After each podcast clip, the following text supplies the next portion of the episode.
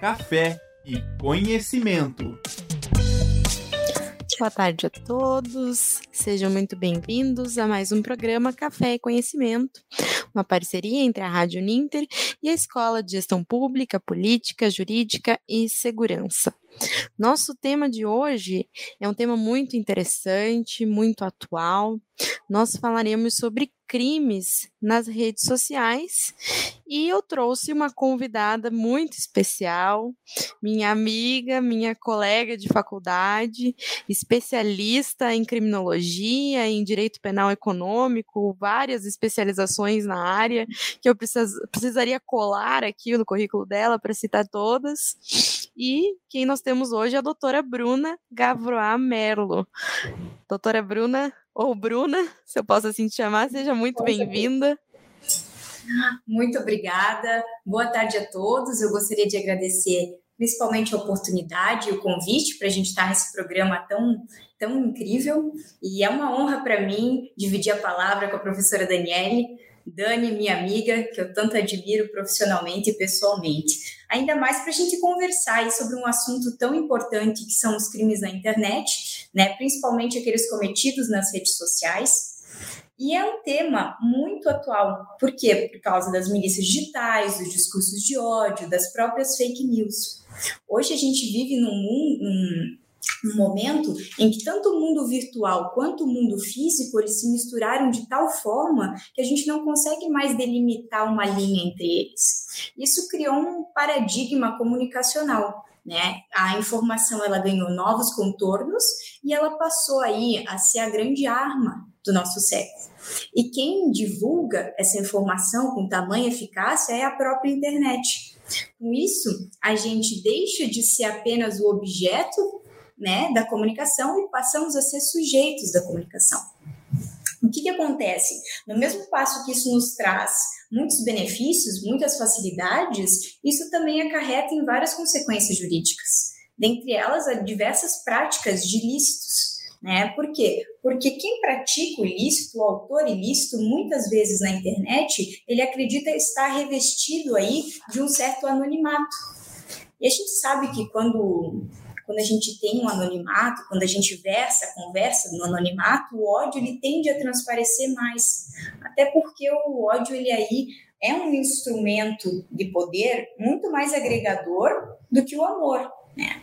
E é por isso que a gente tem hoje imensamente o ódio nas redes sociais principalmente os crimes de ódio, né, que são aqueles atos contra vítimas em razão do gênero, em razão da etnia, em razão da crença, do sexo, da orientação sexual, né? E é importante a gente ter em mente aqui que o crime de ódio, ele é o próprio discurso. Mas o crime em si vai ser um feminicídio, vai ser um homicídio, vai ser uma xenofobia, né, um racismo, isso tudo a depender aí da qualificação da vítima. Né? Assim como os discursos de ódio em si, quando a gente fala em crimes virtuais, normalmente a gente tem a presença das famosas fake news. Né? E, e, por que a gente tem tanta presença, assim, algumas coisas assim? Principalmente porque é, o Brasil é o país que, em que mais se acredita em fake news. Segundo o Instituto Ipsos de 2018, o Brasil tem cerca de 62 pessoas, 62% da população, que acredita aí em notícias falsas. E essas fake news, eu, duas coisas que eu queria saber. Primeiro, é, como que né, quem veicula essas notícias consegue alcançar né, um número tão grande de pessoas que acreditam. Por que, que as pessoas, o que, que leva as pessoas a acreditarem e propagarem fake news? E como que a gente pode fazer assim para evitar isso? Né? Tem, existe algum meio de, por exemplo, ah, eu estou lendo uma notícia, como que eu vou identificar que ela é uma notícia falsa? Certo. Por que, que isso divulga de uma maneira tão rápida? Porque as notícias fakes, elas são otimizadas, né? Elas geram uma forte resposta emotiva no leitor, principalmente para levar ele a uma mobilização, principalmente levado aí pela raiva ou pela indignação. Em segundo lugar, porque elas são personalizadas, né? Elas são veiculadas e estudadas para um determinado grupo com determinadas características psicológicas e sociais por isso que elas atingem tanto. E em terceiro lugar, porque elas são automatizadas, né? Justamente para figurarem aí entre as mais entre as mais, as mais procuradas, as mais divulgadas. Agora, se a gente analisar um cenário é, das fake news, ele só funciona no âmbito online. A partir do momento em que a gente desce para o off, que a gente volta para o mundo físico, a, a fake news ela cai por terra, porque ela só consegue se propagar num ambiente né, autoritário como se fosse na Alemanha nazista, com a crença na superioridade da raça ariana. Nos dias de hoje, felizmente, como a gente tem um regime teoricamente democrático, é, as fake news elas tendem a permanecer aí no, no mundo virtual. É, e, como e a gente tem vários dispositivos, né, vários sistemas aí que eles já, é, eles já sabem nos diferenciar se a notícia é falsa, se a notícia é verdadeira. Aí há uma série de conferências aí dessas notícias. É, porque assim, tem algumas questões até de internet, né, que a gente ouve falar, por exemplo, se o site ele tem o HTTPS na frente, ele é um site confiável, se não tem, não é. Mas hoje a gente tem tanto acesso, né, tantas pessoas que sabem é, usar da tecnologia, hacker, enfim, que a gente acaba ficando um pouco vulnerável, né? E nas redes sociais tem muita veiculação de notícia. Então fica muito difícil a gente é, saber. Às vezes um site copia de outro, um blog copia de outro e acaba propagando isso, né? Como você falou, no mundo físico não acontece, mas, por exemplo, ah, tô aqui falando com você, daí eu falo, olha, eu vi uma notícia tal aqui, você viu, daí te mostro. E assim vai, né? E a notícia pode ser falsa.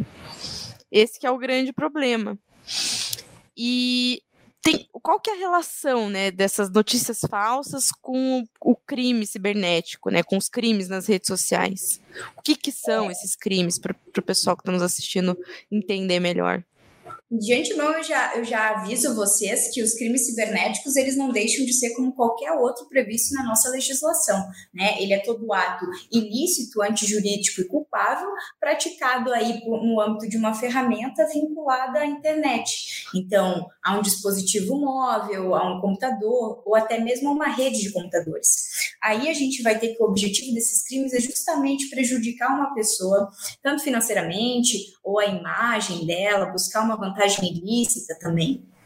E a maioria desses crimes que a gente tem no mundo real, eles também podem ser vistos no mundo virtual. Portanto, normalmente a tipificação delitiva aqui, ela vai ocorrer, vai se dar pelo próprio Código Penal. E o Código Penal, ele, ele ainda se baseia em duas leis, né, nesse quesito, que é a Lei Carolina Dickmann, a 12.737 de 2012, e o Marco Civil da Internet. Só que quando a gente fala em crime cibernético em si, o que chama mais atenção, o que vem em mente é justamente a lei da Carolina Dickmann. Né? Porque ela foi realmente um primeiro passo em questão de punir aí delitos virtuais. No entanto, ela é, ela acaba sendo muito criticada pela doutrina. Por quê? Porque ela é uma lei básica. Ela não versa sobre a parte processual, ela simplesmente faz algumas modificações no Código Penal, ela conta com apenas quatro artigos, né? ela tipifica pouquíssimos crimes, como, por exemplo, a invasão de dispositivo é, telemóvel ou a interrupção, perturbação aí de sistemas é, informáticos, de telecomunicação, de informação. Então, ela é uma lei que deixou muito a desejar, principalmente porque ela passa muito longe é, da maioria dos crimes cibernéticos né, que acontecem aí atualmente. Bruna, você pode trazer para nós um exemplo de crime cibernético? Claro. É, além dos crimes de ódio que foram citados, né, das próprias fake news, nós temos inúmeros exemplos, como invasão de sites, sistemas, aplicativos, softwares, dispositivos móveis é, sem a devida autorização. A gente tem a comercialização e o compartilhamento de sistemas e programas é, com finalidades ilícitas, a criação de sites, perfis e aplicativos de lojas falsas, fraudes bancárias. É, são diversos crimes sem contar aqueles ditos clássicos, né, pelo nosso Código Penal, que também cabem é, na área virtual, né? A gente pode falar de uma ameaça, de uma calúnia, de uma difamação, de uma injúria, do crime de stalking, que é um novo crime que a gente está tendo agora, né? Tipificado, é, a pornografia infantil. Semana passada, na retrasada, o programa ele trouxe a professora Pietra, que falou do metaverso e inclusive citou estupro virtual, que é uma outra modalidade que vem sendo configurada sim e está sendo aplicada. Então já é um avanço. Olha, olha quantas modalidades do mundo real a gente já consegue visualizar aí no mundo no mundo virtual, né? é que eu acho que, por mais que o metaverso, claro, ele traz uma realidade muito maior, porque você está inserido ali, né, como se você estivesse vivendo aquilo realmente, mas por mais que não tenha, né, o metaverso, por exemplo, ah, uma conversa ali no Facebook, no Instagram, no próprio WhatsApp, é, pode gerar, né, uma sensação de coação, a pessoa pode se sentir completamente invadida, e isso poderia configurar uma espécie de estupro, então, estupro virtual. Muitas pessoas às vezes forçam a outra, por exemplo, a se masturbar na frente da imagem para não divulgar alguma informação, né? Que um hacker recuperou. Tudo isso também pode configurar aí ato libidinoso, é para a própria lascívia também. Tudo isso configura crimes penais até mesmo de natureza sexual.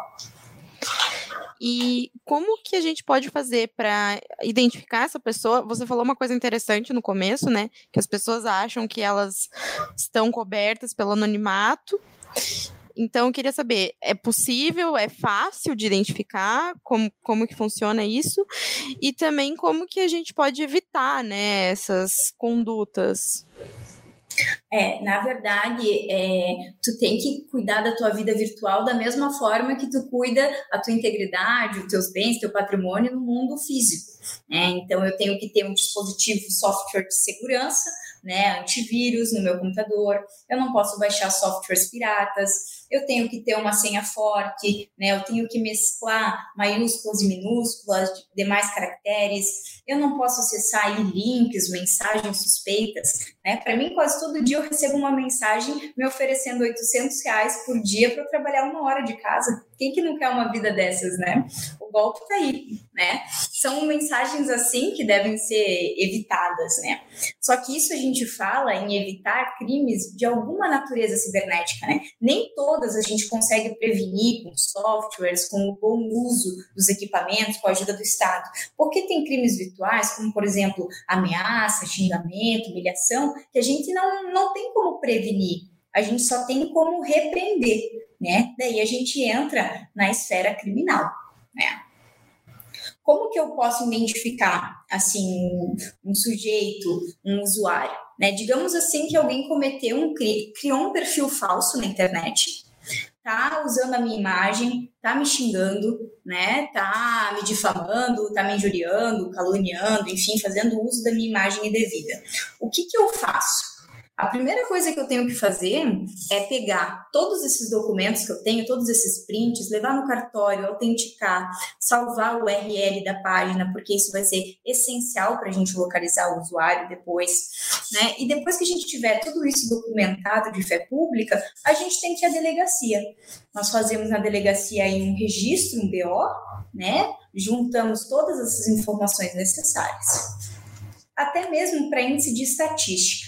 Porque o que acontece? Como é um crime de menor potencial ofensivo, ele não tende a correr muito rápido na delegacia. E tu tá correndo contra teu tempo, né? Até porque a tua imagem que está sendo ofendida nas redes sociais é o teu que está na reta. Né? Então, tu tem que tomar alguma atitude. A própria delegacia, ela já pode pedir um ofício para a rede social, pedindo informações do usuário e coisas desse sentido.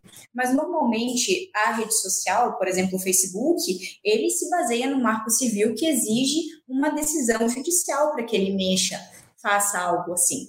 Né? Então, o que, que eu aconselho? Primeira parte é você fazer uma ação civil de obrigação de fazer contra essa rede social. Então, se, é contra, se a conta está vinculada ao Facebook, você entra com uma ação de obrigação de fazer contra o Facebook. Então, em sede de liminar, né, antecipadamente, você requer aí a exclusão imediata é, desse perfil, né? Até para acessar aí esse mal que está sendo feito contra ti. E depois eu acho. Desculpa te interromper, Bruna, mas eu acho que até no próprio Facebook tem a possibilidade de você fazer esse pedido sem precisar ajuização, né? Na aí verdade, não... são feitas diversas denúncias, mas é difícil dele responder, já adianto. Ah, entendi, entendi. É, esse é o grande problema, né? Mas assim, só complementando porque eu já vi essa possibilidade, eu nunca precisei, né, Sim. efetivamente, mas eu vejo que tanto Facebook, Instagram, acho que inclusive YouTube tem também essa possibilidade, é. né?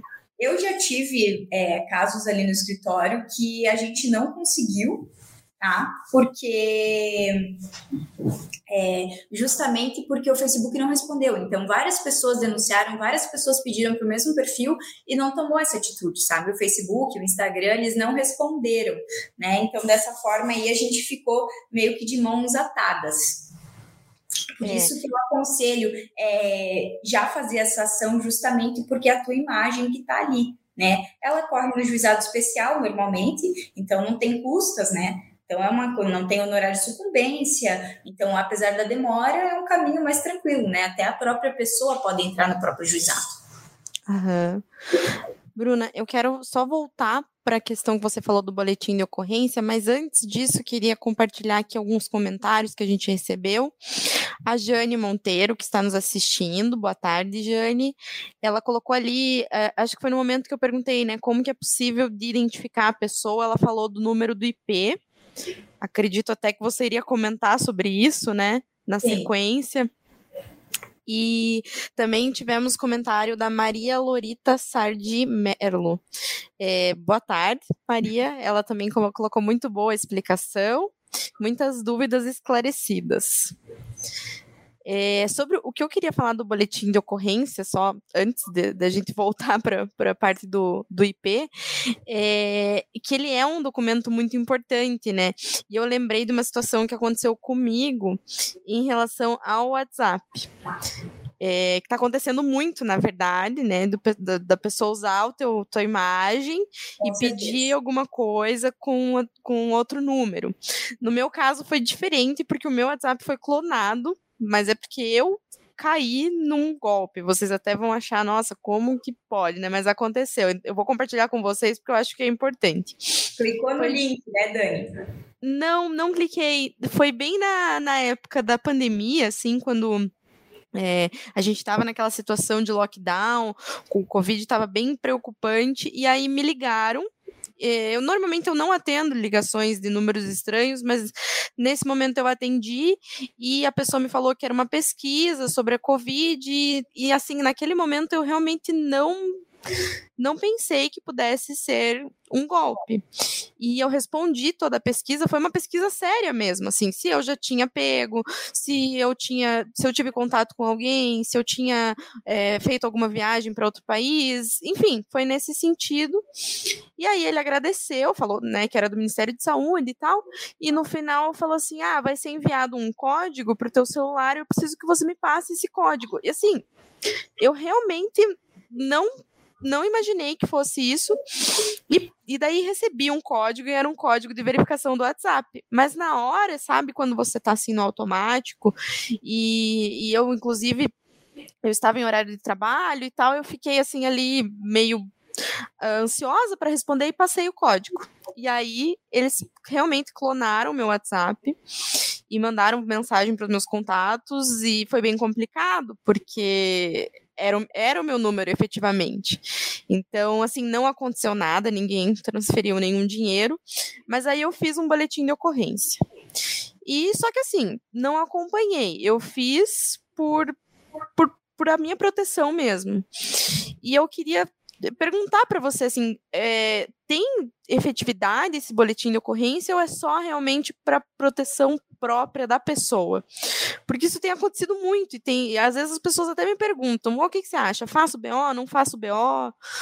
O que, que você acha, Bruna? Eu sempre aconselho a fazer o boletim. É uma segurança, sim, só que diante de diversos casos que as delegacias têm, esses crimes assim, né, essas situações assim, elas acabam ficando em stand-by, né? Não, é, e demoram, e normalmente chegam até a prescrever na própria delegacia, né? Que é um problema grande que a gente vem enfrentando. Por isso, nesse passo, tu sempre tem que, às vezes, tu tomar uma atitude, né? Como entrar com uma ação, né, contra contra a provedora ali, a, por exemplo, o Facebook, contra o Instagram, e você tentar ver, né? Em pandemia, eles fizeram vários casos, né? É, eles abusaram muito, como, por exemplo, até do auxílio emergencial, né? For, for, foram crimes cibernéticos ali, esse, esse desvio de dinheiro do auxílio emergencial que as pessoas realmente necessitavam, né? E ainda assim, houve muito golpe nesse sentido. Mas esse caso do WhatsApp, por exemplo, nesse meu caso, né, culpa foi minha, digamos assim. Eu, a, acredito que não haveria responsabilização por parte do WhatsApp, né? Não. Né? Nesse eu não vejo. É, é, então. Nesse eu não vejo. Mas assim, se você teve uma conta, assim, um usuário te xingou ou alguma coisa na rede social, eu aconselho sim a entrar. O que você tem que fazer para descobrir realmente é entrar contra o Facebook, pedir o fornecimento de dados, pedir porta lógica de origem, pedir dados cadastrais, pedir os IPs ali, que a Jane Monteiro uhum. pediu ali, pedir o número de IP, data, é, horário, GMT, né? O que, que acontece? O Facebook normalmente ele vai fornecer com decisão judicial social o IP e, o, e a data e, e, horário, né? O que ele não está fornecendo é a porta lógica, porque na, na lei do Marco Civil da Internet não está expresso é, a questão da porta lógica, né, no artigo 5 Mas se você basear no artigo 10 do Marco Civil, tu consegue requerer essa porta lógica com base na, na indispensabilidade da, da porta lógica para você identificar o usuário. Porque o que, que aconteceu? Em decorrente do maior número de usuários na rede, é, houve um esgotamento de IP. Então, o IPv4 acabou porque não tinha mais como funcionar e teve a demanda do IPv6. E com isso, a gente teve o Network Address é, Translation, né? Que ele faz o uso do IP simultâneo por vários usuários. Por isso, a gente não consegue muitas vezes identificar aquele usuário por meio do IP, porque são vários usuários que utilizam o mesmo número do IP. Então, é por isso que a gente insiste muito na questão da porta lógica de origem, né? É, ela é muito importante para a gente conseguir, às vezes, porque somente às vezes com o número do IP não conseguimos chegar nesse usuário, né? Isso é só o próprio sistema ali que consegue fornecer. É, na verdade, é, o Facebook alega que às vezes ele não tem essa informação e os técnicos de informática dizem que sem essa informação eles não conseguem nos fornecer, né? Mas o Facebook ali, em alguns casos, é forçado a fornecer, em outros o juiz diz que não precisa, diz que com o IP se consegue e vai à luta.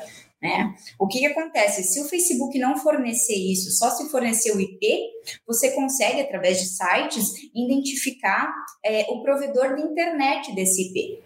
E com o provedor de internet, às vezes, se o juiz é bonzinho, tu pode pedir uma expedição de ofício para o juiz pedir para a provedora de internet te fornecer esses dados e tu identificar o usuário. Senão, tu tem que entrar com uma nova ação de obrigação de fazer, agora em desfavor aí da provedora de internet, como por exemplo a TIM, a Claro, a NET, e para você tentar é, ver esses dados, né? Receber esses dados. E aí, só então, com esses dados, quando você descobrir o usuário, ou seja, a partir da data do conhecimento da autoria delitiva, é que você pode, então, começa a correr o teu prazo de seis meses para você ajuizar uma queixa-crime, né? E daí você tem a parte criminal. Só depois desse, de todo esse percurso, ainda tem mais um percurso para você responsabilizar criminalmente esse usuário. E também, uhum. até na esfera civil, né, através, dependendo do grau de ofensa, uma indenização aí por danos.